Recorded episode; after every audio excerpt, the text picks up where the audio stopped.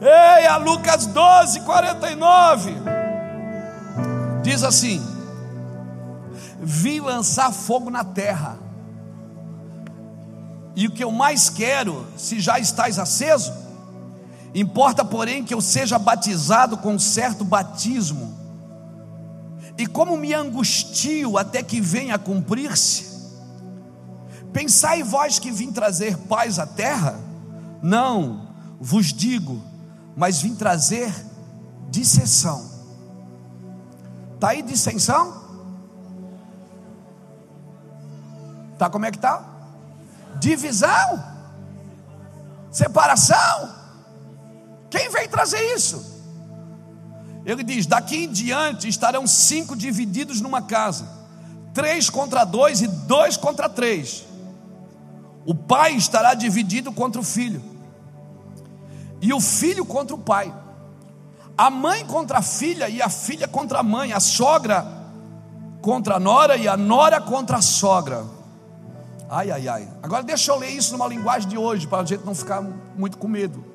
Diz assim: Eu vim para acender fogo sobre a terra, e como eu queria que vocês já estivessem acesos, eu vim para mudar tudo, para acertar tudo. E como eu queria que tudo já estivesse concluído, acham que eu vim facilitar as coisas e deixar um ambiente agradável? Nada disso, eu vim causar conflito e confronto. Está na minha tradução da mensagem. De agora em diante, numa casa com cinco pessoas, será assim: três contra dois e dois contra três. Pai contra filho, filho contra mãe, mãe contra filha, filho contra mãe, sogra contra nora, sogra contra nora até vai, né? E nora contra sogra também é normal. Sabe o que Jesus está dizendo aqui? Ele está dizendo o seguinte: por causa da minha verdade, às vezes todos vão estar na mesma casa, mas não vão pensar do mesmo jeito, não vão agir da mesma maneira. Jesus, irmão, se tem uma coisa que Deus abomina é a hipocrisia.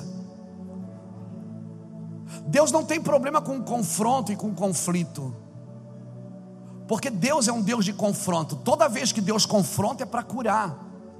Irmãos, há uma diferença do confronto e da afronta. Afronta, quem afronta? Uma pessoa que vai para a internet fala mal da outra, o que, é que ela está fazendo? Ela está afrontando, e ainda se diz o dono da verdade. Quando você, quando uma pessoa te afronta, ela não quer te curar, ela quer te expor. Quando uma pessoa te confronta, se alguém te confrontar e dizer assim, querido, você está errado. Deixa eu te falar uma coisa: escuta esse cara, porque ele quer te ajudar. O confronto gera cura, gera comunhão. Se uma pessoa acha que eu estou ensinando mentira, o que, é que ela tem que fazer? Tem que pegar a Bíblia e sentar comigo e me provar que é mentira. Isso é um confronto. E se é mentira, eu baixo a cabeça e digo: Uau, cara, você está certo. Quantas vezes eu já falei alguma coisa e alguém me chamou no outro dia e disse assim: aqui do escritório, meu filho, Samuel, eu estava indo para casa de carro, era umas três da manhã, a gente estava vindo de um velório. E a minha casa, eu moro num prédio, você tem que dar a volta no quarteirão, porque a ruazinha é contramão. Mas de madrugada, ele dormindo no banco de trás, eu entrei na ruazinha contramão. Sim, pequenininha, um pouquinho. Irmão, 15 metros que é da porta que dá no portão do prédio, para não ter que fazer a volta. Ele disse: Pai, eu disse: Ah, Samuel, é três horas da manhã. Ele disse: Mas ainda é pecado. Por que, que ele estava falando aquilo? Porque ele é ensinado a não fazer. E eu não posso fazer uma coisa que eu ensino para os outros a não fazer. Então, eu preciso ser confrontado.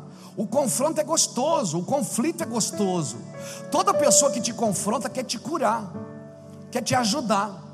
Amém? Agora, quando a pessoa expõe, isso não é confronto, isso é afronta. Então, quando, irmão, na, na internet está cheio de pessoas afrontando a outra. A pessoa vai para a internet fala o que quer, ela não ouve ninguém. É uma geração sem toque, não tem afeto, não tem amor. Irmãos, quem me confronta quer me curar, quer me ajudar. E Jesus está dizendo o seguinte: eu vim para trazer confronto, porque não existe paz sem confronto. Só um homem de paz, uma mulher de paz pode entrar em guerras espirituais. Nós precisamos, como eu falei no começo, nós precisamos aprender a separar críticas de denúncias proféticas. Crítica, ela vem de uma alma ferida. Vai ver o cara que é meu lugar. De repente ele quer ser pastor da igreja que eu sou, né? Tem bastante gente. É ou não é? Acontece isso, a pessoa deseja o lugar do outro. De repente ele quer, né? Viajar como a gente viaja no mundo inteiro. E ele olha para a minha vida e, em vez de me ajudar, sabe o que ele faz? É afronta. Não, afronta eu vou para cima, irmão. Eu sou um leão. Confronto não, confronto eu baixo a cabeça. Quer ver quando é de mais velhos? Eu baixo a cabeça. Quando alguém me confronta, que é mais velho do que eu, que, dos cabelos brancos, eu baixo a cabeça, eu respeito os pais. Não precisa nem congregar aqui, eu baixo a cabeça e ouço, mesmo não concordando. Agora afronta não. Uma pessoa que afronta, ela só quer expor as outras pessoas. Ela esconde a sua a sua frustração, esconde as suas incredulidades, os seus medos, os seus pecados, apontando o outro. Irmão, por isso que todo radical ele esconde alguma coisa.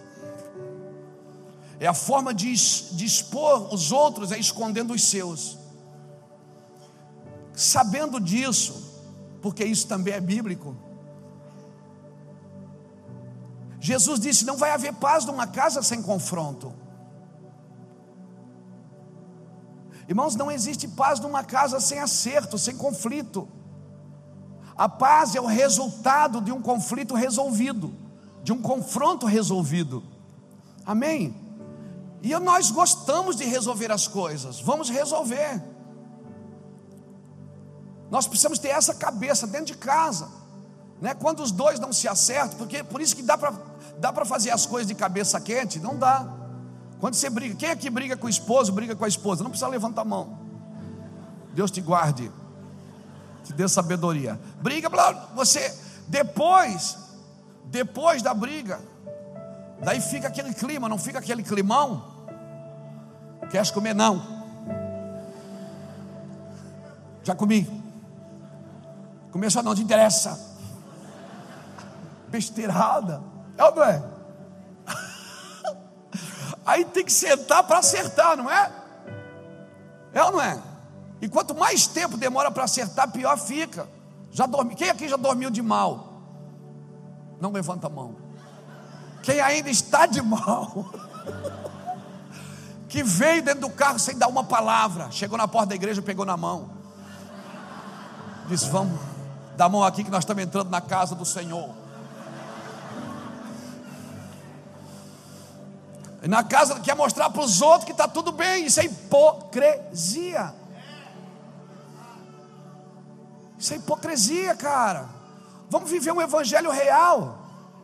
Jesus era real, Paulo era real, Paulo e Pedro discutiam. Paulo mandou dizer: Marcos, João Marcos não vai, mandou tirar João Marcos da equipe. Depois de uns anos ele diz: traz João Marcos para mim. Ele é muito me é útil no ministério. Sem confronto, irmãos, não há um evangelho sadio. Porque quem não suporta as minhas fraquezas nunca celebrará as minhas vitórias.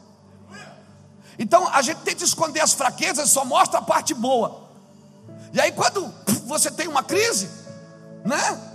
Tem gente aqui que já estava esperando, já estava decidido vir congregar aqui, já está já tá pensando duas vezes. Ou não é? Mas isso é bom, por quê? Porque você já não cria nenhuma expectativa em mim. A sua expectativa é no Senhor. Eu sou um homem tentando se livrar dos problemas que nem você. E nós criamos um ambiente de hipocrisia. Jesus disse: Eu vim tacar fogo em vocês. E eu já queria que você estivesse queimando, porque é o fogo que purifica, irmãos. Irmãos, a gente só sai aí na nação para ministrar, toca um monte de gente, porque aqui dentro é selva. Nós já pintamos, pintamos de preto, de cinza, para ficar que nem uma jaula mesmo. Assim, entendeu? Aqui é selva, porque é aqui que a gente é provado nos, nos ambientes. Amém? Aqui a gente é provado. Lá, lá fora é tudo legal. Você acaba de pregar, as pessoas vão, pastor, posso tirar uma foto? Pode. Pode pastor, assina um livro, assina. Ah, dá uma oração, dá. Quer uma palavra? Pega. Ah. Mas aqui não. Aqui as pessoas conhecem umas às outras. Estão 15 anos, 17, nós estamos 17 anos juntos. Aqui a gente se conhece. A gente vê com a sobrancelha levantada e a outra baixa, já se liga aí, hoje não está legal. E nós temos que ser reais, irmãos. Nós temos que ir para a presença de Deus e chorar. Hoje eu passei um dia terrível. Por quê? Porque eu sou um leão. Eu esbravejo e eu fui para casa, me escondi num quarto, chorei, chorei, chorei, até Deus tirar toda a ira e ficar só a denúncia profética.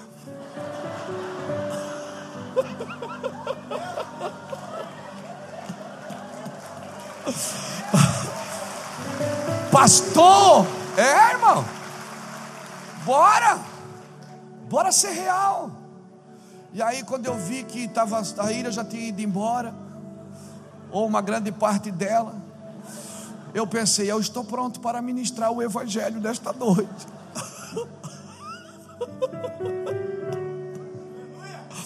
Aleluia, irmão. Quando Jesus disse: No mundo tereis aflições, o que, que ele estava dizendo?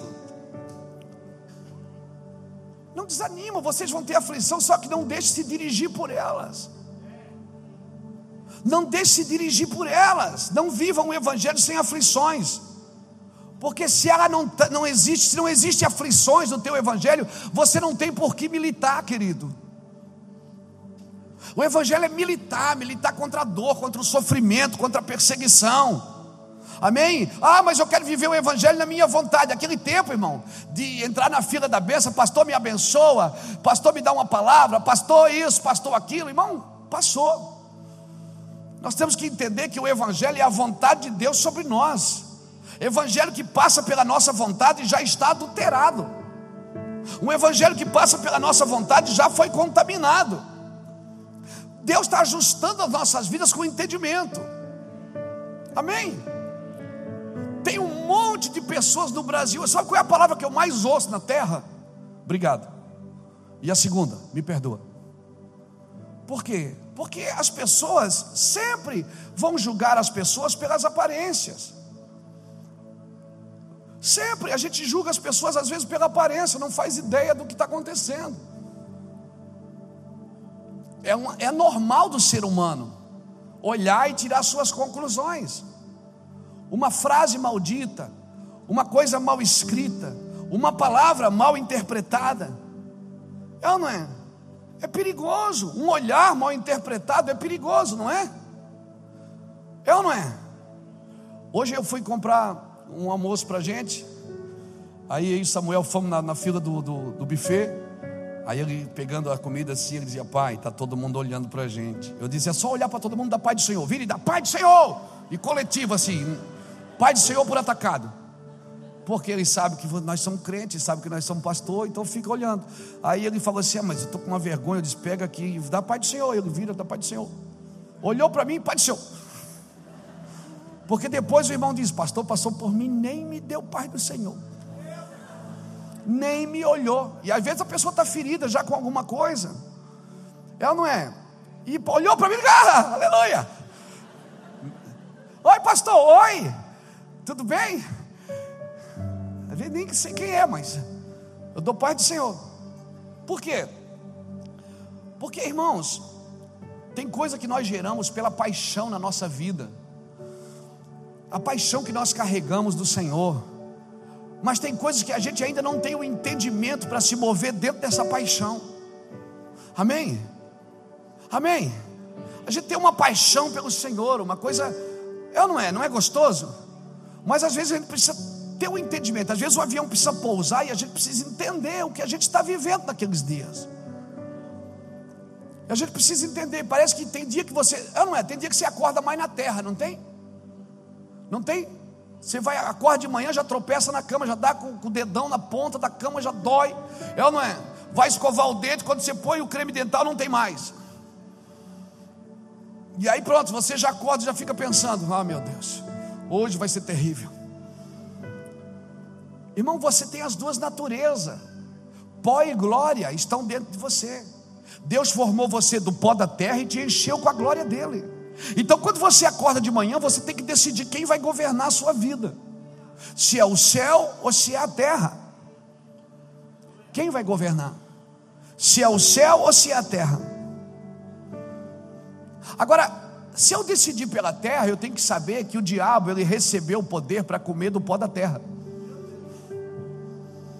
mas não tem poder para tocar na glória de Deus. Eu acho que é por isso que ele deve ter comido muito pó, porque lá em Gênesis ele começa como serpente, em Apocalipse ele é um dragão. Acho que ele comeu demais, engordou, se alimentou muito. Então você decide na sua vida quem governa você: se é o pó ou se é a glória, se é a terra ou se é o céu, porque sempre vai ser isso, sempre, irmãos, sempre. E quanto mais você ser abençoado, quanto mais Deus abençoar a sua vida, seus negócios, né? Você a gente que é pastor principalmente, você passa por uma pessoa não cumprimenta. Às vezes você assim não passa batido, às vezes tem dia que você não, não, não olha para ninguém, tá? E é uma coisa normal. Mas se você está de bicicleta, é porque Deus não te prospera, Deus não abençoa. Tem alguma coisa errada com esse homem, Deus não abençoa a vida dele. Aí você aparece com um carro que você ganha, Está roubando da igreja. Tem, é, Deus, tá, Deus já pesa a mão. Irmãos, nós julgamos pela aparência, nós temos que perder essa mania de julgar as coisas pela aparência, de achar que a minha vontade e a minha cabeça carnal move as coisas espirituais. Irmão, Deus é espírito. Nós precisamos ter esse entendimento. Mas eu sou filho de Deus, e às vezes a nossa consciência de filho, ela, ela, ela pode nos trazer somente um espírito de merecimento e não de agradecimento. Ou seja, eu me movo porque eu mereço, Deus me abençoa porque eu mereço. Não, Deus te abençoa por causa da misericórdia dEle, não é nem por mérito. Tem coisas que Deus te deu e você sabe que não merecia, sabe? Sabe, sabe ou não sabe? Tem coisas que você está vivendo hoje que você tem certeza que não era digno. Mas por que, que você está vivendo? Porque Deus é bom. Não é porque a gente é bom, porque Deus é bom. Então a nossa cabeça de filho não pode dar para nós somente uma cultura de merecimento, mas uma cultura de agradecimento. Eu tenho que ser, ter um coração agradecido por tudo que eu sou. Por isso, irmãos, essa geração é uma geração perigosa. Por quê? Porque é a geração do fast food, a geração das coisas rápidas, a geração da comida pronta, a geração sem toque.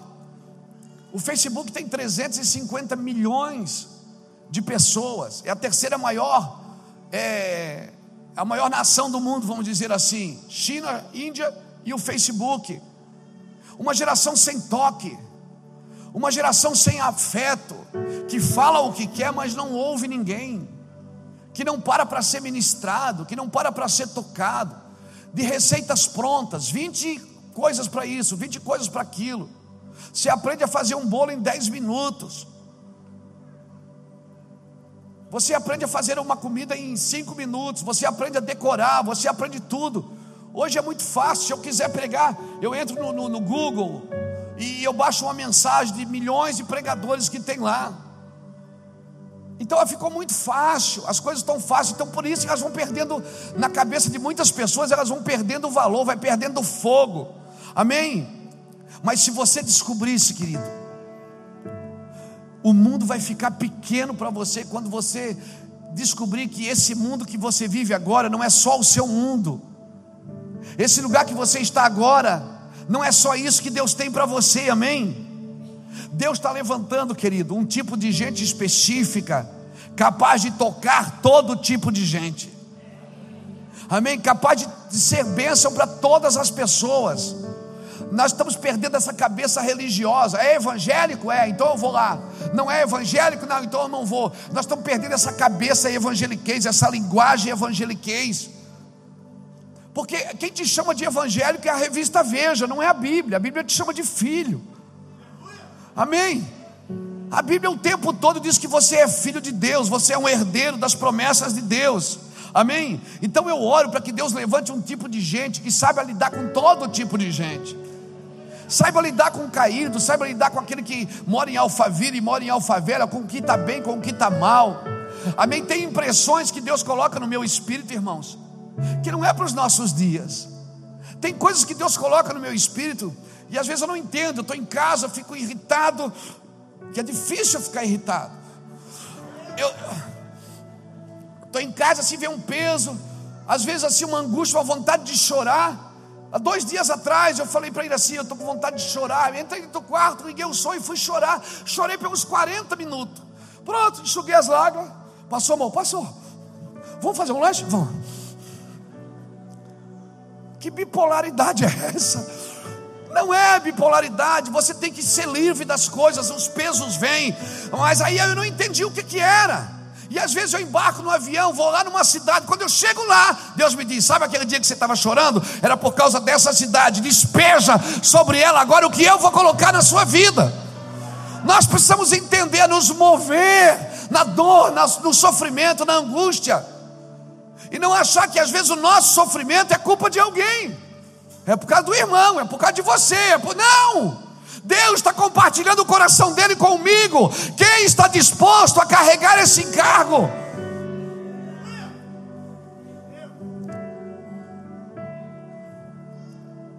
Nós precisamos entender isso, queridos. Isso é o espírito intercessor. O espírito intercessor, ele não tem críticas, ele chora pela necessidade, ele chora pelo pecado, ele chora pela tribulação, chora pela dor. Tem dia que eu estou mal, tem dia que eu estou bem, tem dia que eu estou alegre, tem dia que eu estou triste, mas eu faço alegre, tem dia que eu estou fraco. E quando eu estou fraco, o que, é que eu tenho que dizer? Diga ao fraco, eu sou forte.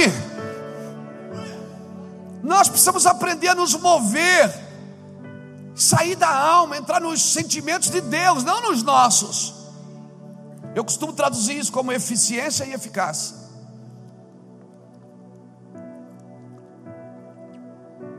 O eficiente é diferente do eficaz. O eficiente faz tudo bem feito, mas o eficaz, ele faz o que precisa ser feito. Não adianta eu fazer tudo bem feito se eu não faço o que precisa ser feito. Deus me chamou para fazer tudo bem feito, me chamou para fazer o que precisa ser feito, e aí, se eu consigo fazer o que precisa ser feito bem feitinho, é muito melhor.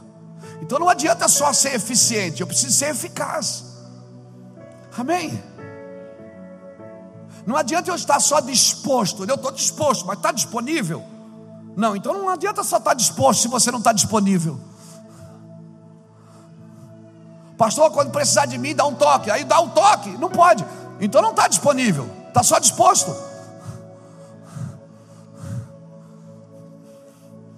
Nós precisamos entender isso, que Deus se movimenta, irmão, com práticas não é falácias, é práticas, práticas de fé, práticas de credulidade, práticas de conflitos, práticas de confrontos, práticas, aleluia. Quem aqui já assistiu o pastor Silas Malafaia na televisão? Quando você assiste, não dá a impressão que aquele homem é bravo, não dá? Irado. Hum não é. Eu passei dois dias com ele conversando. Ele fala si mesmo. Você vê ele discutindo coisas, dá vontade, dá a impressão que vai avançar no cara, não é? Mas ele não é assim. É a impressão que dá. É a impressão que eu tinha quando eu cheguei pela primeira vez que eu vi, eu olhei e disse, eu disse ai meu Deus. Sentei com ele, tomamos café, demos risada, conversamos. Pronto, ele tem o ministério dele, eu tenho o meu. Deus me chamou para uma coisa, chamou ele para outra. E no que contribuir, a gente pode fazer alguma coisa, senão ele vai fazer lá, eu vou fazer aqui, glória a Deus. Precisamos entender isso. A gente julga as pessoas pela aparência. Esses dias a minha filha tirou uma foto comigo, a Bruna, grudada e tal. Alguém botou na internet: quem é essa loura? Minha filha infeliz. É bonita, claro, é filha. O fruto não cai longe da árvore, meu amigo. Eu estou dando umas coisas assim para dar uma relaxada em você. Você está tenso hoje, não está? Você está meio tenso hoje. Então entenda isso. Vamos focar no que Deus está fazendo. Quem aqui tem uma palavra para os próximos dias? Você tem uma palavra? Deus está falando com você, está mexendo aqui dentro. Você está desconfortável, porque toda vez que Deus falar, você vai ficar desconfortável. O problema é esse, quando Deus fala, você quer, quer despejar, peraí, calma, peraí, fica desconfortável primeiro. Faz que nem a vaca faz. Come, bota, bota para dentro de novo, bota para fora, bota para dentro, vai. Como é que chama isso? Ruminar. Rumina. Toda vez que Deus te der uma palavra, você vai entrar num estágio de desconforto. Por quê? Porque a palavra ela vai movimentar você. Hum? Quando Noé construiu a arca, estava chovendo? Não, então ele não trabalhou pelo que estava acontecendo, ele trabalhou por aquilo que iria, iria acontecer. Sempre que a palavra vem, você não está preparado para ela. Noé tinha as árvores tudo na mão, já tinha, já tava, as tábuas já estavam tudo empilhadinha para fazer a arca. Não. Ele recebeu uma palavra. Sempre que você recebe uma palavra, você não está pronto para ela. A palavra vem tirar você do estágio que você vive para levar você para um estágio no Senhor, para um ambiente no Senhor. Então isso gera desconforto e não tem a ver com ninguém, tem a ver com você. Ei, olha aqui para mim. Você pode imaginar Noé acordando de manhã dizendo assim: Ninguém me ajuda a fazer essa arca. Oh vida, oh céus, oh dor. Já liguei para vários irmãos para me ajudar, mas ninguém me ajuda. Os irmãos só falam de amor, mas não tem amor, estou fazendo a obra. Não, Noé tinha uma convicção que gritava dentro dele. Ele não esperou ninguém e ajudar, ele mesmo pegou o machado, se era machado, não sei. Ele pegou e entrou dentro da selva e pegou os filhos dele e só disse: Ó, oh, meus filhos, eu recebi uma palavra. Quem é filho, vem junto. Quem é filho, vem junto. Quem não é, fica nas margens criticando. Eia, deixa eu te falar uma coisa. Quando você tem uma palavra que grita dentro de você, você não conta com mais ninguém, irmãos. Se você tem uma convicção que Deus te deu, trabalhe por ela. Quem estiver entendendo, vai pegar o machadinho e vai junto. Quem estiver entendendo, vai se ajeitar, acordar de manhã. Que horas que o pai acorda? É tal hora, eu também vou. Eu nunca esperei diante de Deus. Isso não é orgulho, não é soberba, isso é convicção. Eu nunca esperei ninguém fazer nada por mim para me dar os meus passos em Deus, porque eu sei em quem eu tenho crido. Eu estou tentando gerar essa convicção nessa casa.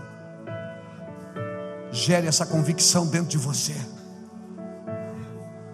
Convicção que quando você acorda de manhã, eu sei que Ele me chamou. Eu sei, Patrícia, que Ele me chamou. Eu sei que é uma guerra todos os dias é uma constante pressão diária. Ah, mas quando você acorda disposto, você dorme satisfeito. Todo dia eu acordo e digo: Senhor, me dá a oportunidade de ajudar alguém hoje. Me dá a oportunidade de representá-lo bem nessa, nesse dia. Me dá a oportunidade de ser mão, de ser voz, de ser lágrimas para alguém. Me dá a oportunidade de expressar quem você é, porque toda a criação os céus proclamam a glória de Deus, o firmamento anuncia as obras das suas mãos. Um dia faz declaração de outro dia, sem linguagem, sem fala, mas ouve-se a sua voz.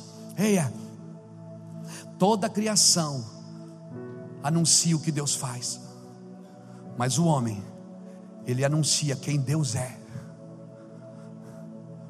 Não é o que Deus faz, a criação por si só já, já, já proclama o Criador. O homem não proclama o Criador, ele proclama o Pai, o amigo Jesus, ele proclama o amor de Deus, o toque. Saia da sua casa amanhã Eu te garanto que essa depressão vai embora, essa tristeza vai embora, essa angústia. Deus compartilhando do coração dele com você. Vai amanhã, vai abraçar alguém. Vai, vai, diz assim, ó, fala com Deus, diz assim, Deus me dá uma pessoa hoje, eu vou tocar ela e ela vai ser cheia da tua glória. Senhor, eu vou estender a mão. Irmão, a minha vida não está limitada em pregar sermão. A minha vida é sermão para alguém. Não é sermão falado, é sermão vivido, é fogo. Por isso que ele disse: Olha, eu vim trazer fogo para a terra, e a minha oração é que vocês já estivessem queimando. Eu queria que vocês já estivessem queimando. Não deixa apagar o pavio que fumega não deixa apagar. Mas eu estou triste, eu estou angustiado. Eis, foca na construção, seja claro, preciso e conciso. Seja claro, preciso e conciso. Foca na construção, foca no que ele te mandou fazer. Rei, quantas pessoas entraram na arca? Oito. Não, sim. Oito nos 100 anos que eles passaram construindo a arca, Deus cerrou a madre das noras de Noé. Elas não tiveram filhos. Só entrou oito na arca. Por quê? Porque eles não estavam. Deus cerrou a madre para que elas não gerassem filhos naqueles dias. E a Bíblia diz que depois do dilúvio, Deus deu filhos e filhas. Porque quando você está focado no que Deus está fazendo, você não gera para você. Ah, pega essa no teu espírito. Quando você está focado no que Deus está fazendo, Deus serra a madre, você vê todo mundo sendo abençoado, você vê todo mundo fluindo, você vê todo mundo indo, e você aqui todo dia tem que seguir um pai que inventou que tem que fazer uma arca. Todo mundo festejando, todo mundo bagunçando, e você seguindo um evangelho que diz que você tem que construir um lugar de habitação para a tua casa. Ah, meu Deus. Ah, meu Deus. Ah, meu Deus. Ah, meu Deus. Alguém está entendendo isso nessa noite? E por isso, irmãos, que eu fico irritado, fico intrigado. Quando eu vejo alguém falando de coisas que não conhece, que não sabe, julgando pessoas, julgando atitudes. Não, não faça isso. Não faça isso. O Pedro, o mesmo Pedro que negou Jesus na frente de uma fogueira, dias depois, três mil almas se converteram enquanto ele incendiava. Sim, não julgue. Max Lucado fala isso no livro, Nas Garras da Graça. Não julgue, não é que está fazendo aquele velho caduco aquele velho caduco que está fazendo um navio num lugar que nunca choveu. Você pode precisar de uma carona nessa arca. Sim, você pode precisar. Não julgue, não julgue que gastamos dinheiro dando comida para morador de rua. Um dia pode ser alguém da sua família precisando se alimentar. Sim, o dinheiro que você dá hoje para manter uma casa, para manter uma família que não tem onde dormir, isso será escrito na eternidade. Uma mulher um dia virou o perfume sobre os pés de Jesus. Jesus disse: Escreve isso aí, escreve, para que onde esse evangelho for pregado, não esqueça do que fez essa mulher. Ei, Deus está anotando tudo, amigo. Deus está anotando tudo que você está falando, está dizendo, está vendo. Deus está anotando tudo. Deus está anotando tudo e um dia você vai estar diante dele. Ele vai puxar a lista assim, vai dizer: aquele dia você falou o que não devia, pegou o que não devia, olhou o que não devia. Por isso, nesses dias, irmãos, são dias de olhar para ele e queimar, incendiar. Diga: Deus, eu quero queimar. Se você veio trazer fogo sobre a terra, comece por mim. Foque, diga comigo, claro, preciso e conciso. Seja claro, preciso e sucinto. Deixa o evangelho claro, tenha um evangelho claro. As pessoas têm que sair da igreja entendendo o que elas estão ouvindo. Seja claro. Revele Jesus. revele o amor dele, tenha um zelo fervoroso e responsável com o seu reino.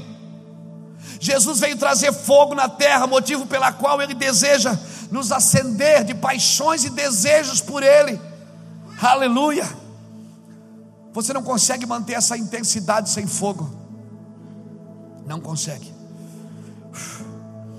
A terra é feita de quatro elementos: terra, água, ar e fogo.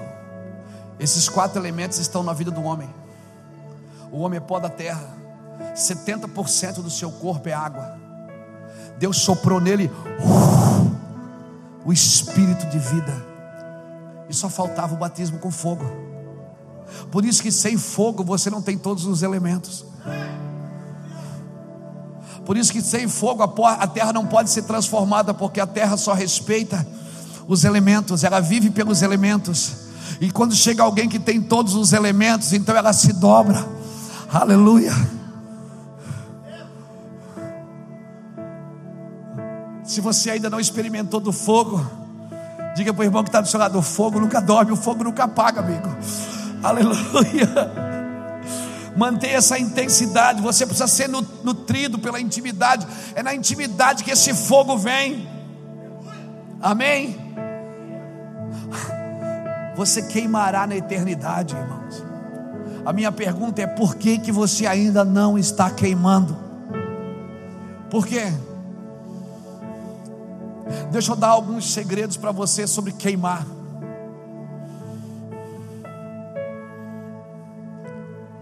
Por isso que muita gente não entende. Como é que vai explicar isso teologicamente? Como é que vai, como é que vai explicar isso teologicamente? Hein? Que você veio para a igreja de carro e Deus mandou você dar o carro para o irmão e pegar o Uber e ir embora. Hein?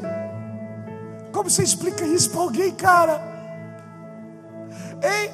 Como você explica para um teólogo que Deus falou com você para entrar no carro e na rua tal, na casa tal e abençoar uma pessoa que tem câncer?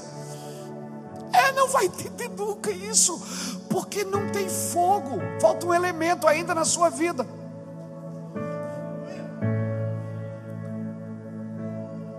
O segredo desse fogo, irmão, é que quando esse fogo vem, você não amará mais a sua própria vida. Anota aí: primeiro, você não amará mais a sua própria vida. Segundo, você vai adorá-lo sem limite. Você vai adorá-lo noite e dia, dia e noite. Você vai adorá-lo em qualquer lugar que você está. Você está andando no shopping, está orando em língua. E aí parece que está falando sozinho. Você está no restaurante, você está adorando. Você está no carro, você está chapando. Você está em algum lugar. Para que esse desequilíbrio? você começa a adorar sem limite, porque você está queimando. Outro segredo desse fogo é que você deseja contemplá-lo ininterruptamente. Onde você está, você está te amo, Jesus. Obrigado, Senhor. Aleluia. Oh, aleluia. Aleluia. Oh, Jesus, aleluia. Aleluia. Aleluia. Às vezes você fala tanto em línguas. Tem dia que você está tão tomado orando em línguas. Quando você chega num lugar, alguém vem falar, pois não, você deixou cantar. Ah, não, desculpa. Ah. Você quer contemplá-lo ininterruptamente. Outra coisa que o fogo faz com você, você terá um zelo aguçado e intenso pela sua presença.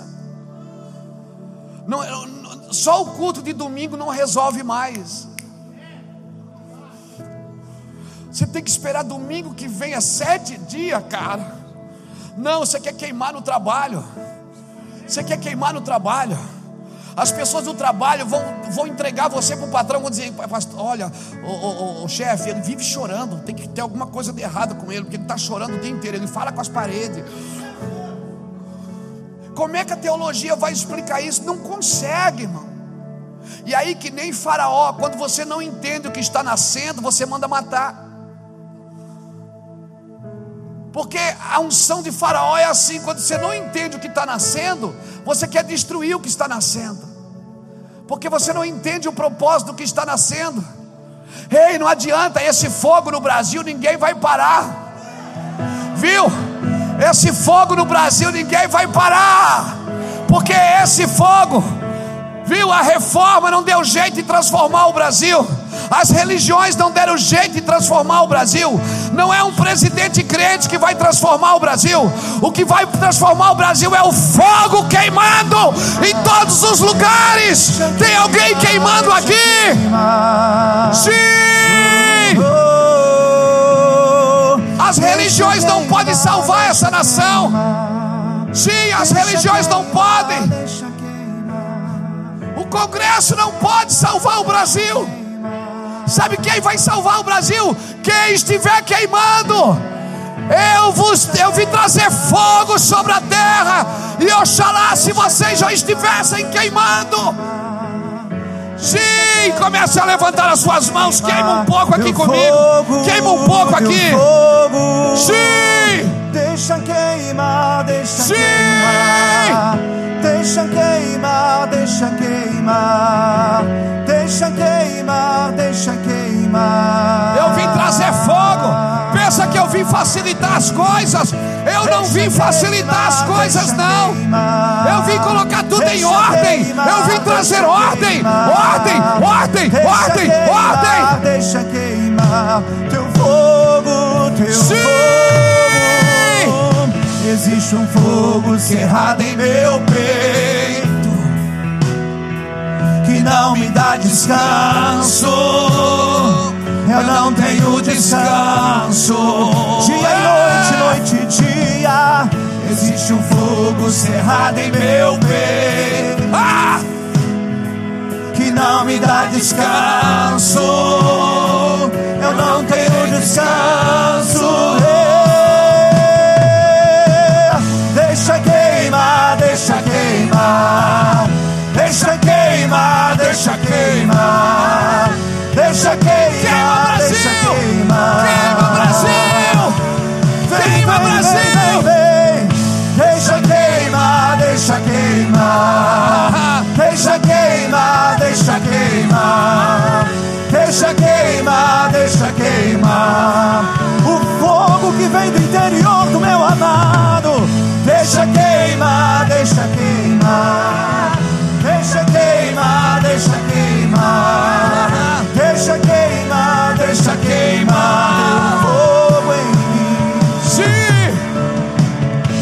Existe um fogo cerrado em meu peito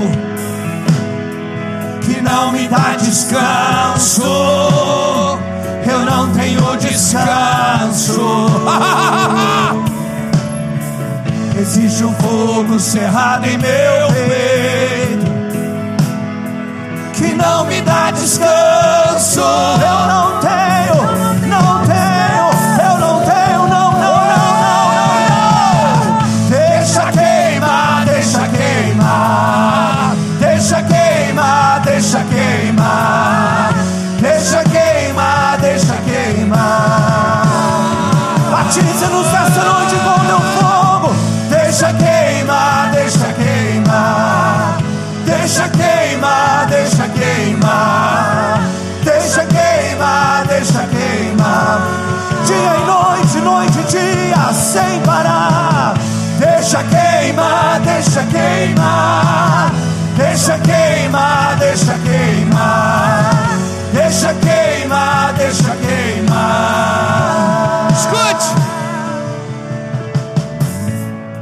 John Wesley disse, ou coloque fogo no seu sermão, ou coloque seu sermão no fogo.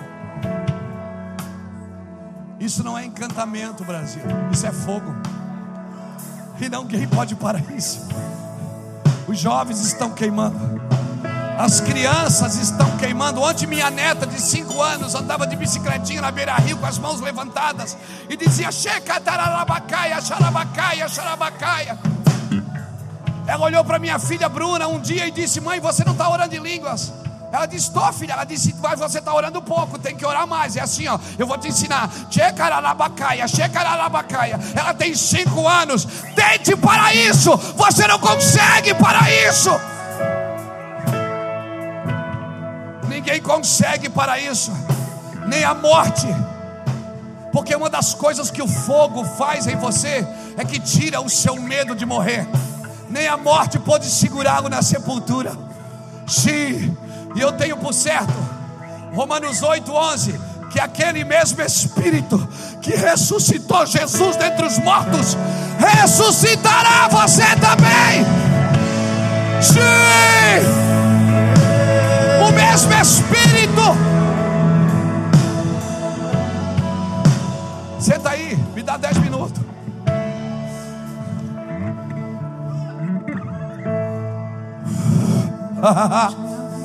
uh, eu vou voar aqui hoje, Jesus.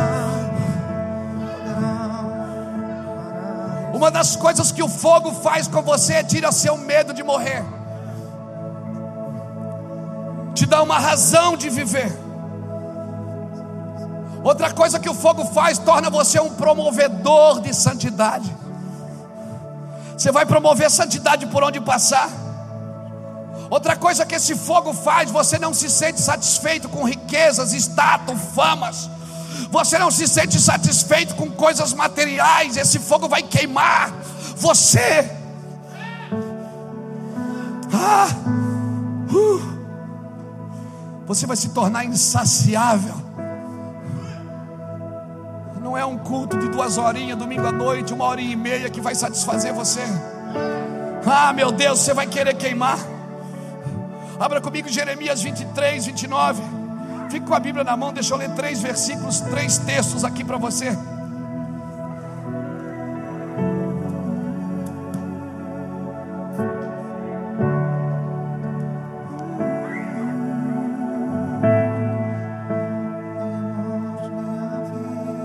Jeremias 23, 29 diz assim: não é a minha palavra como fogo, diz o Senhor, e como martelo que esmiuça a penha. Está aí? Agora abre Ezequiel, vai para frente assim, Ezequiel capítulo 1. Sim. Oh meu Deus, não perde não. Ezequiel capítulo 1, versículo 27 diz assim: Vi como um brilho de ambar, como aspecto do fogo pelo interior dele desde a semelhança dos seus lombos e daí para cima, desde a semelhança dos seus lombos e daí para baixo. Vi como semelhança de fogo, havia um esplendor ao redor dele. Aleluia. Agora leia Daniel, capítulo 7, depois de Ezequiel. Vai lá. Jeremias, Ezequiel e Daniel, capítulo 7. E olha o versículo 9 do capítulo 7. Diz assim: eu continuei olhando até que foram postos uns tronos, e um ancião de dia se assentou.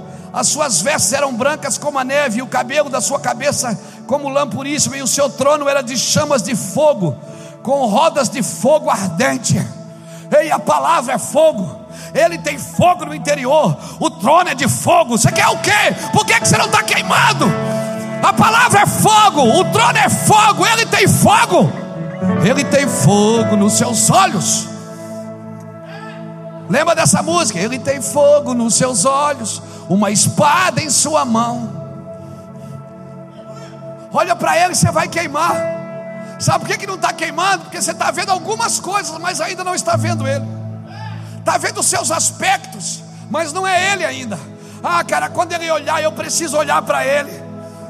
João viu ele na ilha de Pátimo e disse que seus olhos eram como chamas de fogo. Ah, ah e quando veio o fogo na igreja, a gente toca o sininho. Para, para, menos. Não deixa o menino rodar. Deixa o fogo cair, amém? Deixa o fogo vir. Aleluia, porque esse fogo purifica. Por isso, quando você se sente frio, distante, espiritual, espiritualmente fora da presença, você precisa do quê? Você precisa de um momento, olhar para a labareda, você precisa entrar aí na lareira dele. Você precisa queimar. Amém? Vai queimar um pouco, isso passa, meu amigo. Tem muita gente, irmão, fazendo a obra de Deus que não queima. E aí se movimenta pela sua vontade, não pelo fogo que o consome. Uhum. Quem, quem nasceu por fogo, irmão, não se contenta com outra coisa. Abra, abra comigo Lucas, deixa eu dar alguns versículos para você depois pirar.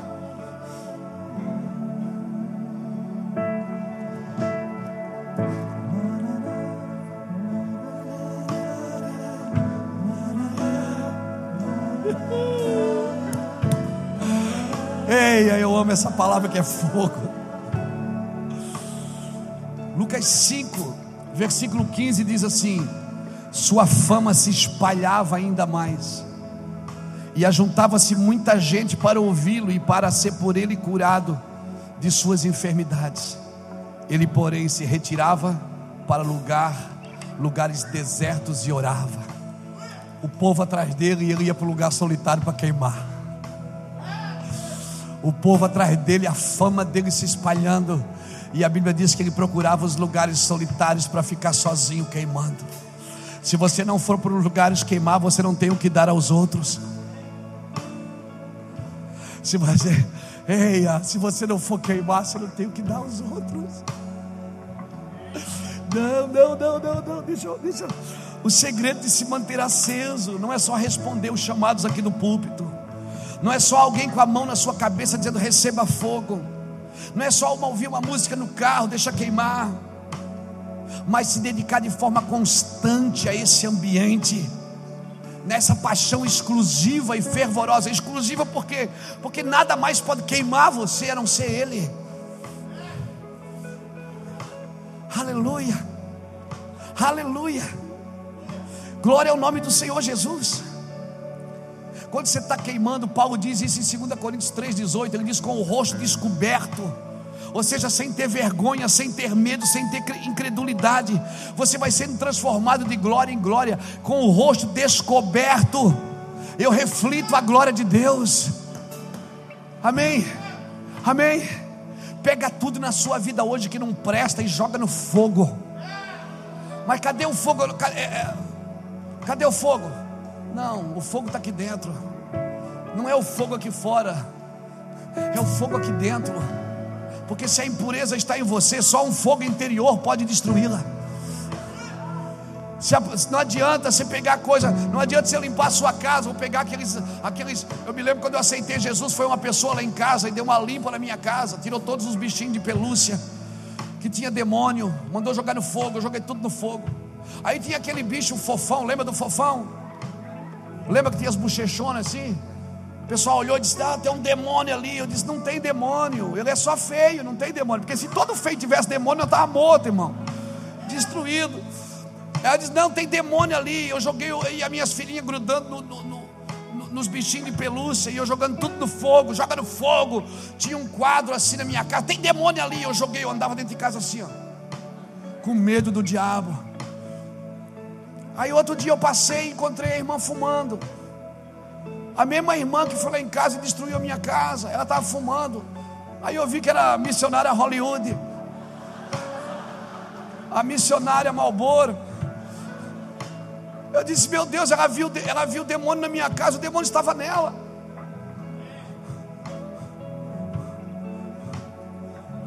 Ei, escute o que eu vou te falar, preste atenção.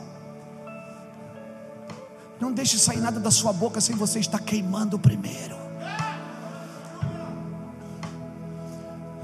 Quando alguém olhar para você, tem que ver ele. Começa a queimar, entra num quarto e queime, estude a palavra e queime. Queime, consuma pela glória. Quando você estiver em um lugar, as pessoas não vão ter que ir lá ouvir você, elas só vão assistir você queimar. Esse fogo, irmão, vai consumir você. Se você tem um problema, esse fogo queima. Não adianta você pegar tudo, isso aqui tem demônio, isso aqui tem demônio, joga tudo no fogo. Não. Tem que queimar interior. Aqui, ó. O demônio não se aposta de coisas sem se apossar de pessoas.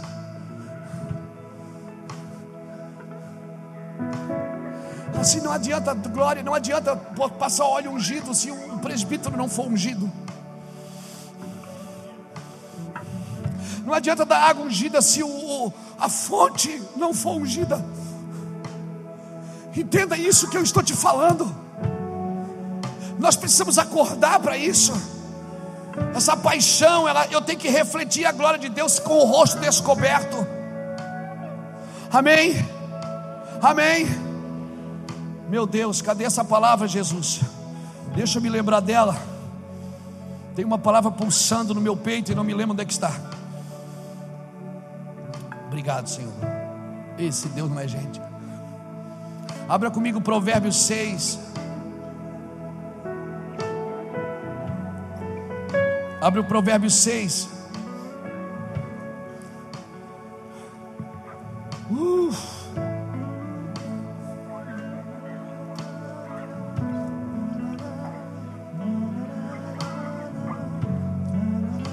Provérbios capítulo 6, versículo 27 e 28. Deixa eu te falar. Aqui descreve, esse texto que eu vou ler, ele descreve os efeitos prejudiciais do adultério. Mas eu quero usar essa aplicação aqui para os efeitos de quem está incendiado, amém? Preste bem atenção, eu não estou tirando um texto do contexto, eu estou explicando que esse texto que eu vou ler, ele está falando dos efeitos prejudiciais do adultério. Mas eu quero usar essa, eu quero descrever esse texto falando sobre uma pessoa que está pegando fogo. Amém? Diz assim, Provérbios 6, 27 e 28. Tomará alguém fogo no seu peito, sem que suas vestes se queimem?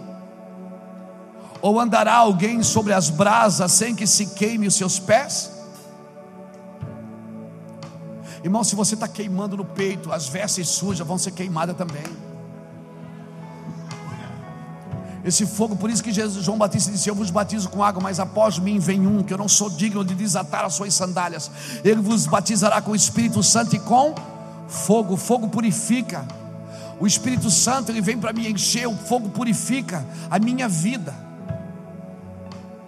Purifica a minha vida. Andará alguém nas brasas sem que queime os seus sapatos, sem que queime as suas sandálias, ou seja, pés cauterizados pelo fogo esse, esses pés vão andar em retidão, vão andar em obediência, vão andar em santidade. Aleluia. Agora, todo mundo que está queimando vai viver debaixo de perseguição. Aí eu não estou falando de mim, não, estou falando de vocês. Todo mundo que está queimando, se tem alguém numa casa queimando, o que é que acontece? Vai queimar tudo que está perto vai, vai haver dissensões. Amém? Vai haver. Você está queimando alguém, não está entendendo. Para que isso? Para que isso? Para que esse exagero? Abra comigo Isaías 4. Deixa eu falar da vergonha e da reprovação protetora de Deus. Por isso que as pessoas perseguem as outras. Por isso que as pessoas criticam, falam mal, atacam. Por quê? Porque o fogo faz isso, ele traz dissensões. É, eu falei para abrir o que? Isaías, né? Isaías 4. Isaías 4, olha que, olha que texto lindo, Isaías 4.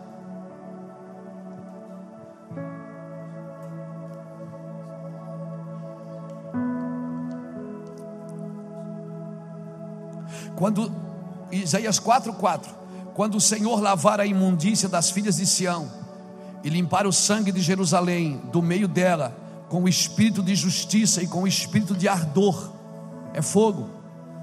Criará o Senhor sobre todo, olha, olha o que Deus vai fazer. Versículo 5: Criará o Senhor sobre toda a extensão do monte de Sião, e sobre as suas congregações uma nuvem de dia e uma fumaça e um resplendor de fogo chamejante de noite sobre toda glória haverá o quê? Haverá o quê? Um dossel, algumas traduções dizem proteção, algumas traduções dizem abrigo. Haverá um dossel. O que é que a palavra dossel significa? Pavilhão, abrigo, proteção divina. Essa palavra é da, é, é, é da raiz da palavra shakad, que quer dizer vergonha e reprovação. Deus está dizendo o seguinte: sobre toda glória, sobre todo homem, toda mulher que vive debaixo da glória, virá reprovações, virá vergonha. Por quê? Porque isso é protetor. Amém? Isso é protetor. é protetor sobre toda glória haverá um dossel, ou seja, uma reprovação das pessoas, uma vergonha. Eu posso dizer sem medo, trevas para proteger você na glória, sobre toda casa, em todo lugar que vive debaixo da glória, terá reprovação e vergonha. Por isso que as pessoas falam, atacam. Irmão, diante de Deus, pastor, agora eu vou para casa. Não, pastor não dorme hoje, coitado, está nervoso. Não, eu vou dormir até amanhã, 15 para as 8 da manhã, quando eu vou levar o Samuel no futebol. 7 e meia, não, 7 e 15. Eu durmo direto. Essas coisas não me perturbam, porque eu, nós somos preparados para elas. Porque eu sei que toda casa que anda em glória, ela vai viver um dossel. O Senhor vai botar ela num abrigo, vai botar ela numa proteção. E nós vivemos debaixo da glória aqui debaixo de muita guerra, de muito. Oh. Mas nós estamos vivendo debaixo da glória. Então, quando as pessoas dizem que o misticismo Moevan tem encantado o Brasil, eu entendo. É que esse fogo mesmo ele queima, irmão. E isso traz divisão na obra do Senhor. Traz divisão. São pessoas que não provaram o que nós estamos provando. São pessoas que não estão vivendo o que nós estamos vivendo. Então é fácil, é mais fácil você criticar e atacar do que você se jogar no chão para experimentar. É ou não é? É mais fácil repudiar, porque a gente tem o costume, a nossa natureza humana, tudo que a gente não entende, a gente critica. Porque não entende, por isso que não é bom criticar, nem de lá para cá, nem daqui para lá, a gente não entende. Quando você entende de um assunto, aí você pode discutir em confronto, mas não atacar. Quando os gregos vieram ver Jesus em João 12, 24, João 12, capítulo 12, versículo 20 ao 24, André disse assim para Jesus: Tem uns gregos aí querendo te ver. Jesus disse o que? Chegou a hora do filho do homem ser glorificado, porque os gregos eram o berço da sabedoria da época. Roma, você pode ver que todos os deuses da mitologia grega, eles são copiados em Roma. Por quê? Porque Roma, ela criou a sua cultura debaixo da mitologia grega. Então, irmãos, eu não sem medo de errar, hoje em nossos púlpitos da igreja evangélica, da igreja pseudo-evangélica, tem muito mais de Platão, de Aristóteles, de Freud, do que de Abraão, de Isaac e de Jacó. Tem muito mais autoajuda do que ajuda do alto. Tem muito mais frases de efeito do que profecias. E aí, claro, não vai entender mesmo, porque reino dividido não adianta, irmão. O reino está dividido. Entendeu? Por isso, e Jesus foi claro, ele disse que teria isso. Então, quando você vê, me vê assim, esbravejando contra essa cultura grega, não se assuste, nós somos chamados para confrontar essa sabedoria terrena, animal e diabólica. Não se assuste. Isso é, irmãos, toda universidade no mundo Harvard, Oxford em Londres, nasceram de avivamentos, você sabia? Massachusetts, a Harvard, quando, quando a universidade foi criada, ela tinha um propósito: formar os próximos pregadores para as próximas gerações. Hoje as universidades viraram sinagogas de Satanás, porque as pessoas estão se dando como ateístas, são ateus, por quê? Porque estudaram demais e ficaram burro. Estudaram demais e não vivem mais o sobrenatural. Não acreditam mais que um anjo pode abater, está andando aqui, voando aqui agora. Não acreditam mais no sobrenatural. Não acreditam mais que você pode tocar em uma pessoa e ela ser curada na hora. Não acreditam mais no sobrenatural. As pessoas querem que Deus se explique. Então, quando vê a gente aqui bem doido, com uma roupa dessa, que nem isso é roupa de pastor, claro que não. Quando foge do padrão, quando foge do modelo, a religião, irmão, tudo que ela não consegue controlar, ela critica. Então, por isso que na mesma casa somos todos cristãos, somos todos para a eternidade, mas na mesma casa está dividida, três para um lado e dois para o outro, porque tem três queimando e dois não estão queimando ainda. Não pode entender isso que eu estou falando, porque teologicamente não tem uma explicação. Mas quem escreveu a Bíblia, cabeção, não foi um teólogo, foi o Espírito de Deus, usando homens de várias épocas diferentes, em vários lugares diferentes, com profissões diferentes, convergindo para a mesma coisa. É só entender isso, gente. Nós não estamos entendendo isso, estamos queimando sobre toda a casa vai ter perseguição. Nós estamos preparados. Em 2016, o Júnior profetizou aqui nesse altar que nós seríamos expostos pelo Senhor. Estamos sendo expostos. Pessoas estão atacando a gente na internet. Esses dias eu fui num lugar, um pastor me chamou e disse: Eu não gosto do que você prega. Eu digo: Vamos embora. Eu não gosto de você. Eu digo: Que pena, eu amo o Senhor. Você está causando problemas no Brasil. Eu disse: Não, não estou causando problema, estou causando libertação. Muita gente presa na igreja com medo do diabo, porque vocês vão para o púlpito e aterrorizam as pessoas. Vocês vão para os altares e aterrorizam a pessoa. Quem não dá dinheiro vai para o inferno. Vocês aterrorizam as pessoas. Está na hora de ser liberto. Vamos trazer o evangelho nu e cru. Como que tem que ser. Aleluia. Chega de frescurada, irmão.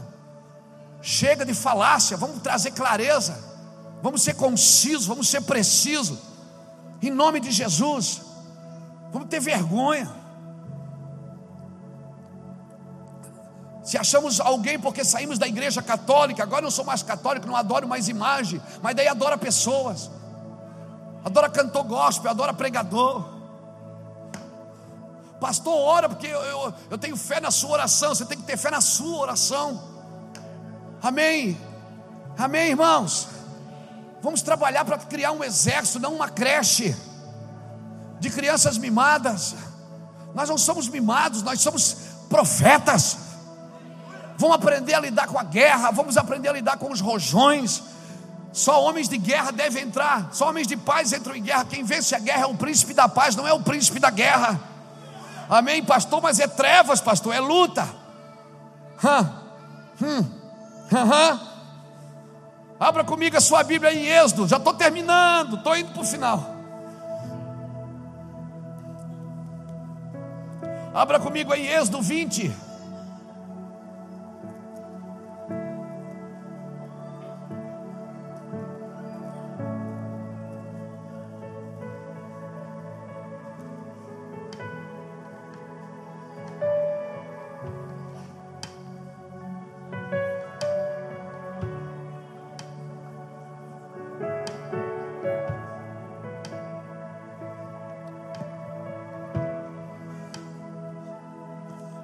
Êxodo 20, versículo 18, diz o que? Quando o povo viu os trovões e os relâmpagos e o clangor da buzina. Êxodo 20, 18. Quando o povo viu os trovões, os relâmpagos, o clangor da buzina e o monte fumegante, temeu de medo e retirou-se e pôs-se de longe. E disse Moisés: Fala tu conosco e ouviremos, mas não fale Deus conosco para que não morramos. Respondeu Moisés ao povo: Não temais, Deus veio para vos provar para que o seu temor esteja diante de vós, para que não pequeis. O povo permaneceu em pé de longe, enquanto Moisés se achegou aonde? Moisés chegou aonde? Em densas trevas, aonde Deus estava. Onde é que Deus estava? Densas trevas uma nuvem escura para proteger você, para não ser consumido pela glória de Deus. É isso que significa densas trevas. Então foi bem sugestivo pintar a igreja. Deus descia com a sua glória e vinha primeiro uma nuvem escura, para que a pessoa não fosse consumida. A Bíblia diz que a luz nasce da onde, irmãos? É das trevas que nascem a luz. Então não se livre das trevas, aprenda a lidar com elas. Antes de Jesus subir aos céus, ele desceu ao inferno, diz a Bíblia. Ele pregou aos espíritos em prisão, Por isso que a gente não pode condenar ninguém. Por isso que a gente não pode julgar ninguém. Esses dias alguém me disse, pastor, o senhor falou uma coisa errada. Eu disse que Judas foi para o inferno. Eu disse, foi, né? Se matou, é, foi para o inferno. Eu digo, ah, tá bom, foi. Mas Jesus desceu e pregou os espíritos em prisão. Judas estava na primeira fila, vai ver, não sei.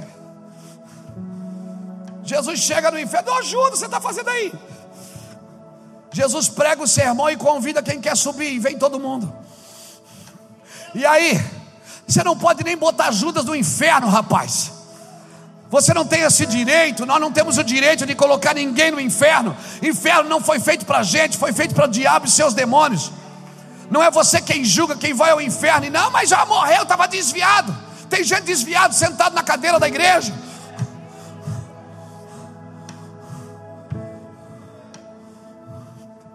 Mas eu não estou desviado, eu, eu, dei meu dízimo, estou tomando a ceia.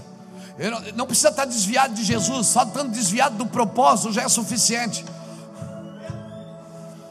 Precisamos entender igreja, irmãos, precisamos entender evangelho e parar de julgar uns aos outros.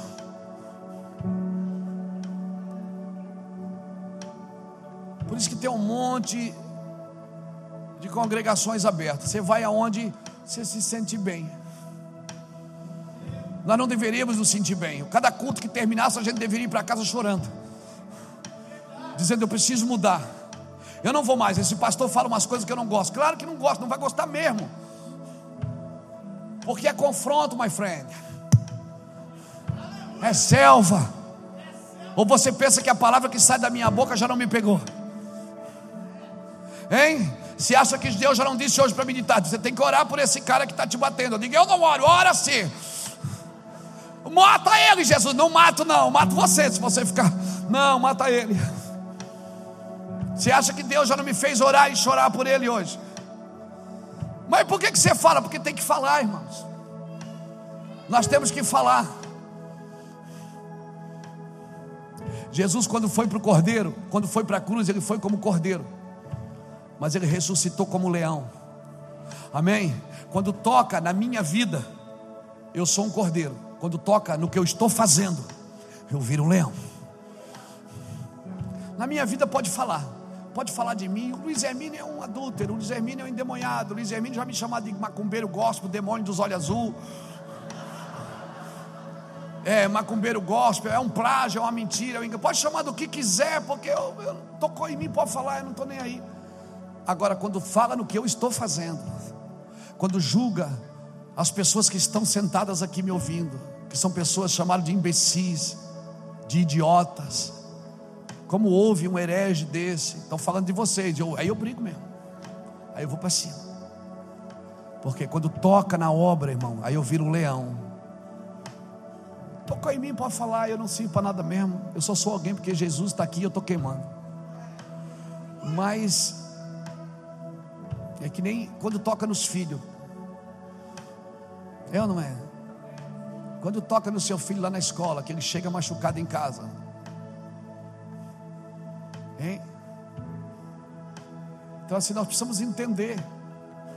Nós precisamos entender isso, querido. Agora eu vou encerrar mesmo, estou acabando tudo agora. Tudo, tudo, tudo. Diante de Deus. Provérbios, não. É, 1 Coríntios capítulo 6.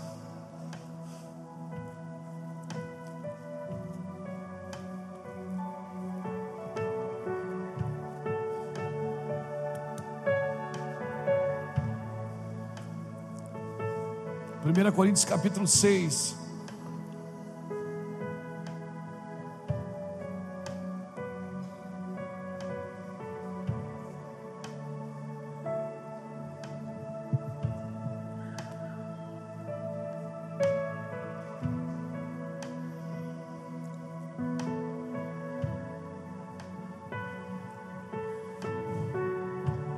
Primeira Coríntios capítulo 6, Versículo 19 diz assim: Ou não sabeis que o vosso corpo é santuário do Espírito Santo, que habita em vós, proveniente de Deus? Olha o que diz depois: Não sois de vós mesmos. Diga para alguém que está do seu lado: você não se manda.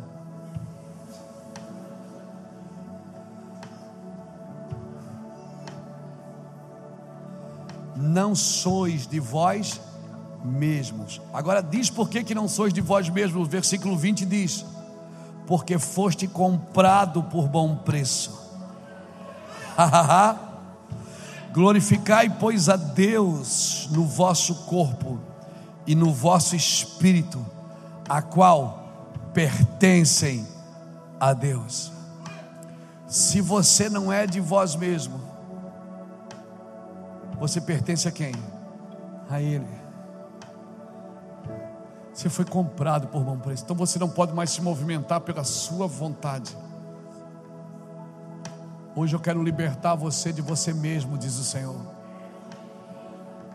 Por isso, você que está aqui nessa noite e deseja ser livre de você mesmo, você que está aqui nessa noite e diz, Pastor, eu, eu ouvi o Evangelho hoje. Eu ouvi o Evangelho. Eu quero, pastor, ser livre de mim mesmo. Saia do seu lugar e entregue a sua vida para Jesus nessa noite, aqui nesse altar. Eu convido você agora para fazer isso. Você tem um dono, você foi comprado, já está pago, você não precisa pagar por isso, já foi pago na cruz do Calvário. O Evangelho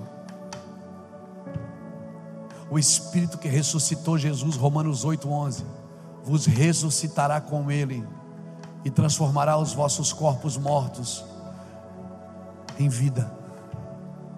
Sai do seu lugar nessa noite, você que gostaria de entregar sua vida para Jesus. Eu convido você agora. Hoje é a sua noite. Não tenha vergonha disso.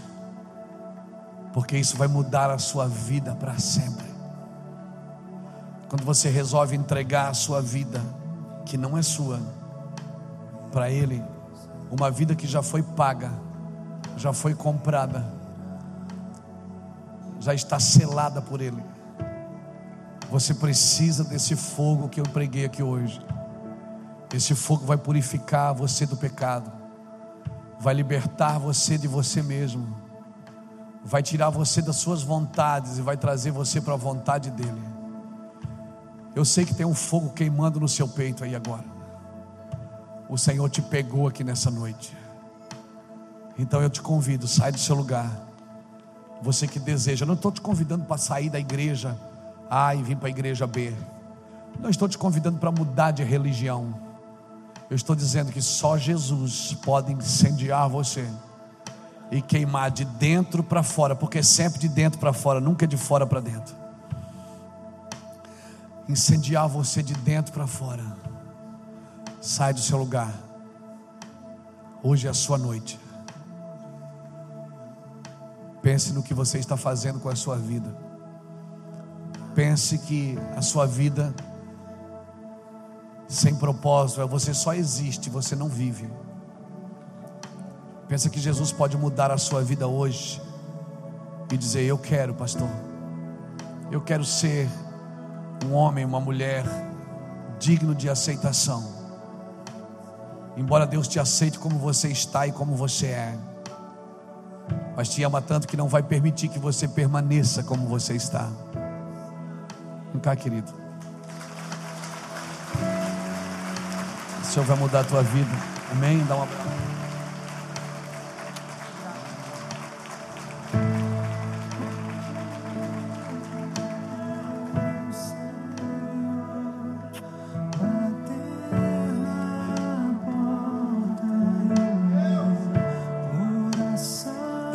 Sabe por que, que a religião não pôde ajudar Judas? Porque a religião nunca pode dar nada para você quando você se arrepende.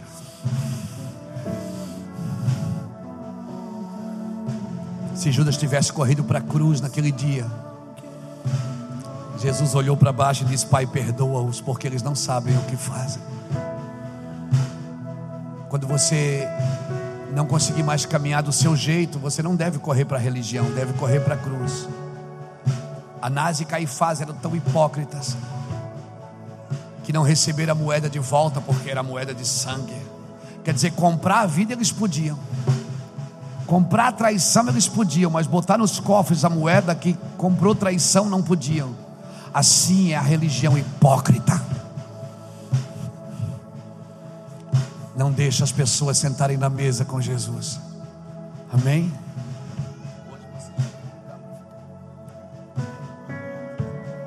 Estenda sua mão para cá. Eu ainda estou esperando você. Eu ainda estou esperando você. Sim. Você que quer mudar de vida.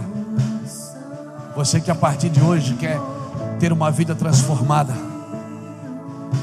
Você que a partir de hoje quer viver uma vida com Jesus. Sim. A religião não pode te ajudar. A religião matou Jesus. Porque a religião não entende o que Jesus está fazendo. Alguém pode glorificar Deus por esses homens?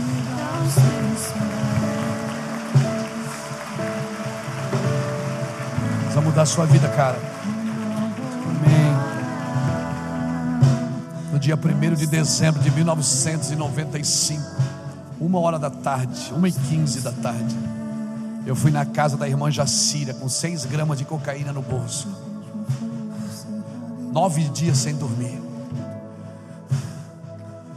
54 quilos.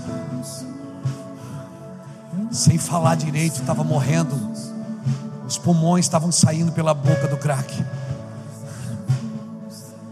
Quando eu entrei, aquelas nove pessoas que estavam na casa começaram a chorar. E eu fiquei assustado com o choro delas. Aquela irmã Jacira começou a pular e rodopiar. E xicarabará, xicarabará, eu não entendi nada. Eu disse, meu Deus, que gente louca. Eu disse para o meu irmão que me levou, disse, vamos embora, vamos embora daqui. Ele disse, não, não, fica aqui. Eu não falava direito, eu falava assim. E ela começou a chorar e estendeu a mão e disse, eu estava te esperando.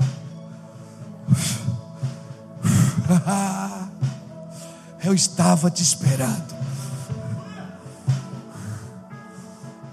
Eu disse: Vamos embora, vamos embora daqui. E ela disse: Hoje, Deus vai mudar a sua vida, e a partir de hoje você nunca mais vai ser o mesmo, você vai queimar para sempre. Aquele dia ele entrou na minha vida, no meu ser. Então não importa mais o que as pessoas pensam, irmão, ou dizem, ou fazem. Existe um fogo cerrado em meu peito que me tira da cama de madrugada, me tira fome muitos dias, me tira a sede muitos dias, me faz procurar coisa em mim para dar aos outros. Ah, me falta lágrimas. Não importa mais o que pensam, o que dizem.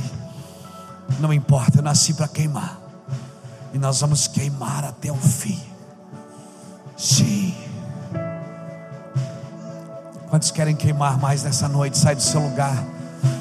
Vem para cá, dá um abraço desse povo aqui. Vem cá. Sai do seu lugar, abraça esse povo. Se você está queimando, eles podem queimar também.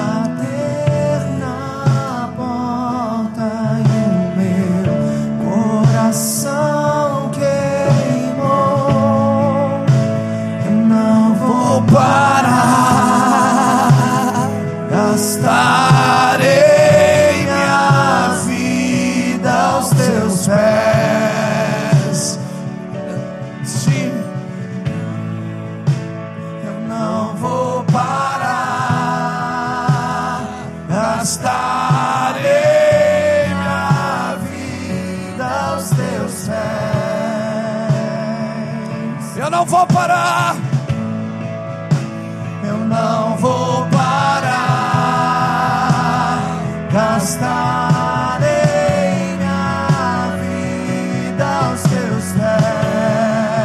Eu não vou parar.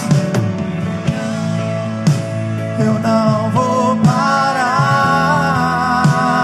Gastarei minha vida aos teus pés. Existe um fogo, existe um fogo cerrado em meu peito que não me dá descanso. Descanso. Existe um fogo cerrado em meu peito que não me dá descanso.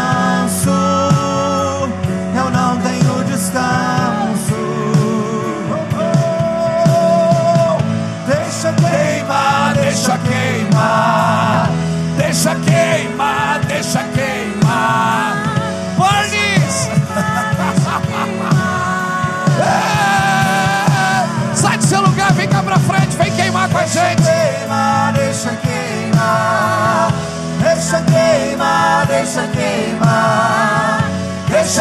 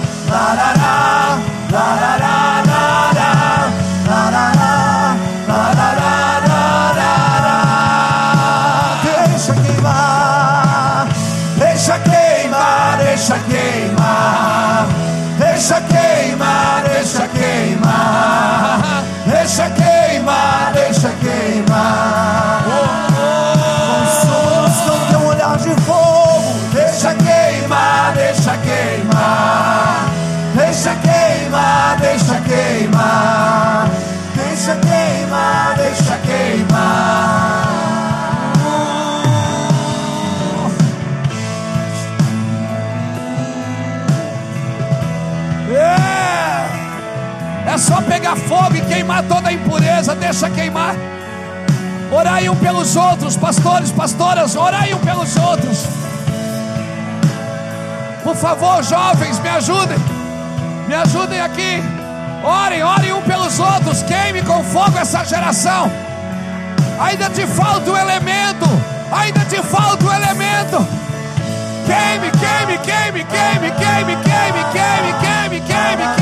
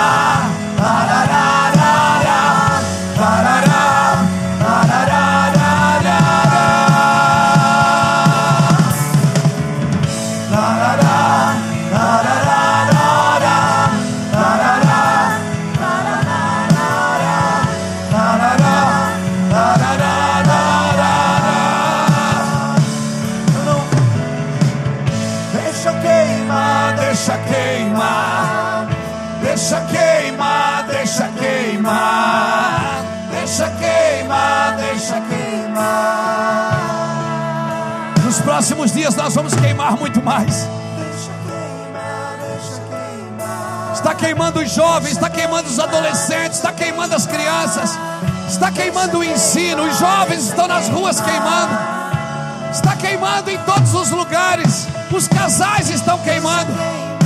Sim, o ensino da igreja está queimando. Está queimando todas as coisas.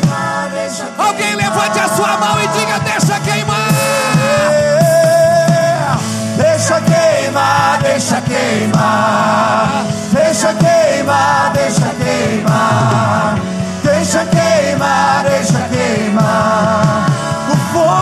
nunca se apagará do teu altar. Deixa queimar, deixa queimar,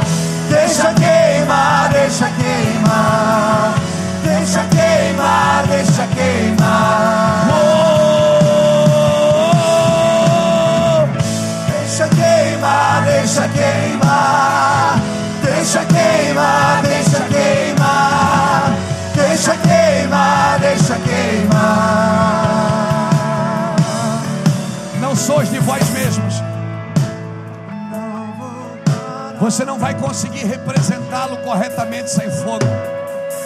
Escute, ele te chamou para representá-lo, não para substituí-lo. Sem fogo você não vai representá-lo corretamente. Se ele tem fogo nos olhos, você também tem que ter fogo nos olhos. Se os pés dele são como um latão reluzente, você também tem que ser. Sim, sim, se existe um fogo no seu interior, tem que ter um fogo no seu interior também. Se existe uma espada afiada na mão dele, na sua mão também precisa ter uma. Se você foi chamado para representar o sem fogo, você não fará corretamente isso. Sem fogo você não fará corretamente. Por isso, não viva um evangelho sem fogo. Pastor Luiz vai dar uma receita para você. Construa na sua casa um ambiente, um lugar só para você e para ele. Por menor que seja a sua casa, faz um cantinho. Faz uma cortina, se não tiver parede, põe uma cortina, diz aqui é só nosso. Põe um sonzinho lá e dá uma queimada todo dia. Você vai ver um dia eu e o pastor Bertelli, o Bertelli veio me visitar. Nós dissemos, vamos orar um pouco, vamos. Entramos num quarto, ficamos três dias. Nós entramos para orar meia hora e ficamos três dias. Foi vindo, foi vindo. Ficamos três dias no quarto. Nós só saímos para beber água e para tomar um banho. Nem comemos. Três dias depois nós saímos, vamos comer alguma coisa, vamos. Nós fomos na praça de alimentação de um supermercado aqui de Itajaí. As pessoas paravam, passavam por nós e paravam e começavam a chorar e diziam: Posso falar com vocês? E caíam na unção enquanto nós estávamos comendo. Deixa eu dizer algo para você: a teologia não pode entender isso, cara. Como que vai entender o fogo que nasce no meu peito? Não existe explicação. Como é que alguém vai estudar o fogo? Você pode estudar a física, a química, mas você não consegue estudar os elementos do céu. Você não consegue estudar isso, cara. Como? Você consegue colocar ossos em alguém? Não. Você consegue colocar nervos em alguém? Não. Você consegue você consegue desobstruir as veias de alguém? Não. Então o que, é que eu faço? Eu profetizo, eu declaro, eu abro a minha boca como chama de fogo, libero a minha vida sobre essas pessoas, a vida de Deus que está em nós. Prepare um lugar na sua casa, por favor, um cantinho, atrás de casa, se tiver uma árvore. Põe uma cadeira lá. Faz um cantinho só para você e para ele. Por favor. Os meninos estão indo para a rua. Eu estive sexta-feira andando de bicicleta à noite.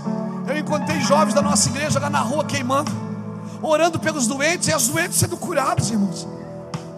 Nas praças ali, na praça do skate ali, na beira rio, queimando. Jovens queimando aqui na igreja. Adolescentes, eu vim trazer o meu filho ontem aqui no culto de adolescentes. Eles estavam queimando. A menina que estava aqui tocando um violão, uma, uma menina criada aqui na igreja que eu conheço desde menininha, queimando. Oh, ela dizia, oh. Eu dizia, ó, oh, não imita não. Está todo mundo queimando nessa igreja. Não, isso não está encantando o Brasil, querido. Isso está acordando algumas pessoas está acordando algumas pessoas. Vai para sua casa, queime dentro do carro, queime na sua empresa amanhã antes de começar o expediente. O pessoal do escritório que trabalha aqui no ministério, no escritório, começaram a fazer um devocional sexta-feira. O pessoal que trabalha no escritório, que já ora aqui na igreja, que exerce ministério na igreja, eles não se contentaram só com isso, fizeram agora um devocional no escritório. Queimando no escritório. Irmão, está todo mundo pegando fogo. Está todo mundo incendiado. São dias de começar a fechar a boca, fechar os ouvidos e ouvir os céus. O que os céus estão dizendo para nós nesses dias. Chega mais pertinho aqui, chega, chega. Chega aqui mais pertinho. Fica longe não. O fogo queima toda impureza, é só queimar. Amém? São dias de ó, olha aqui para mim.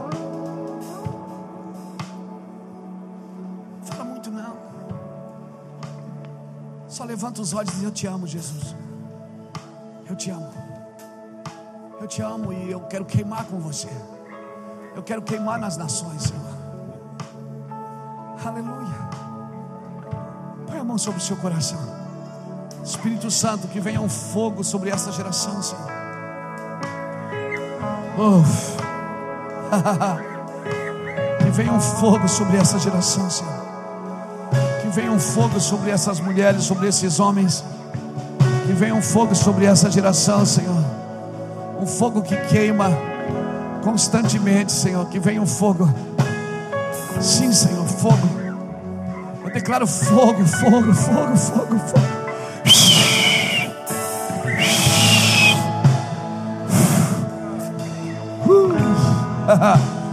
Esse é meu lugar. Uh. Declaro fogo, fogo nos seus negócios, fogo na sua vida, fogo no seu ministério. Eu declaro fogo, um fogo cerrado na sua vida. Uh. Declaro fogo, fogo, fogo, fogo nas nações. Declaro fogo, a Bíblia vai queimar nas suas mãos. As pessoas vão queimar quando você tocá-las. Sim, receba fogo, receba. Receba, receba, receba. Sim, receba. Receba dele, dele, só ele pode fazer isso, mais ninguém. Receba fogo. Deixa queimar, deixa queimar. Deixa queimar, deixa queimar.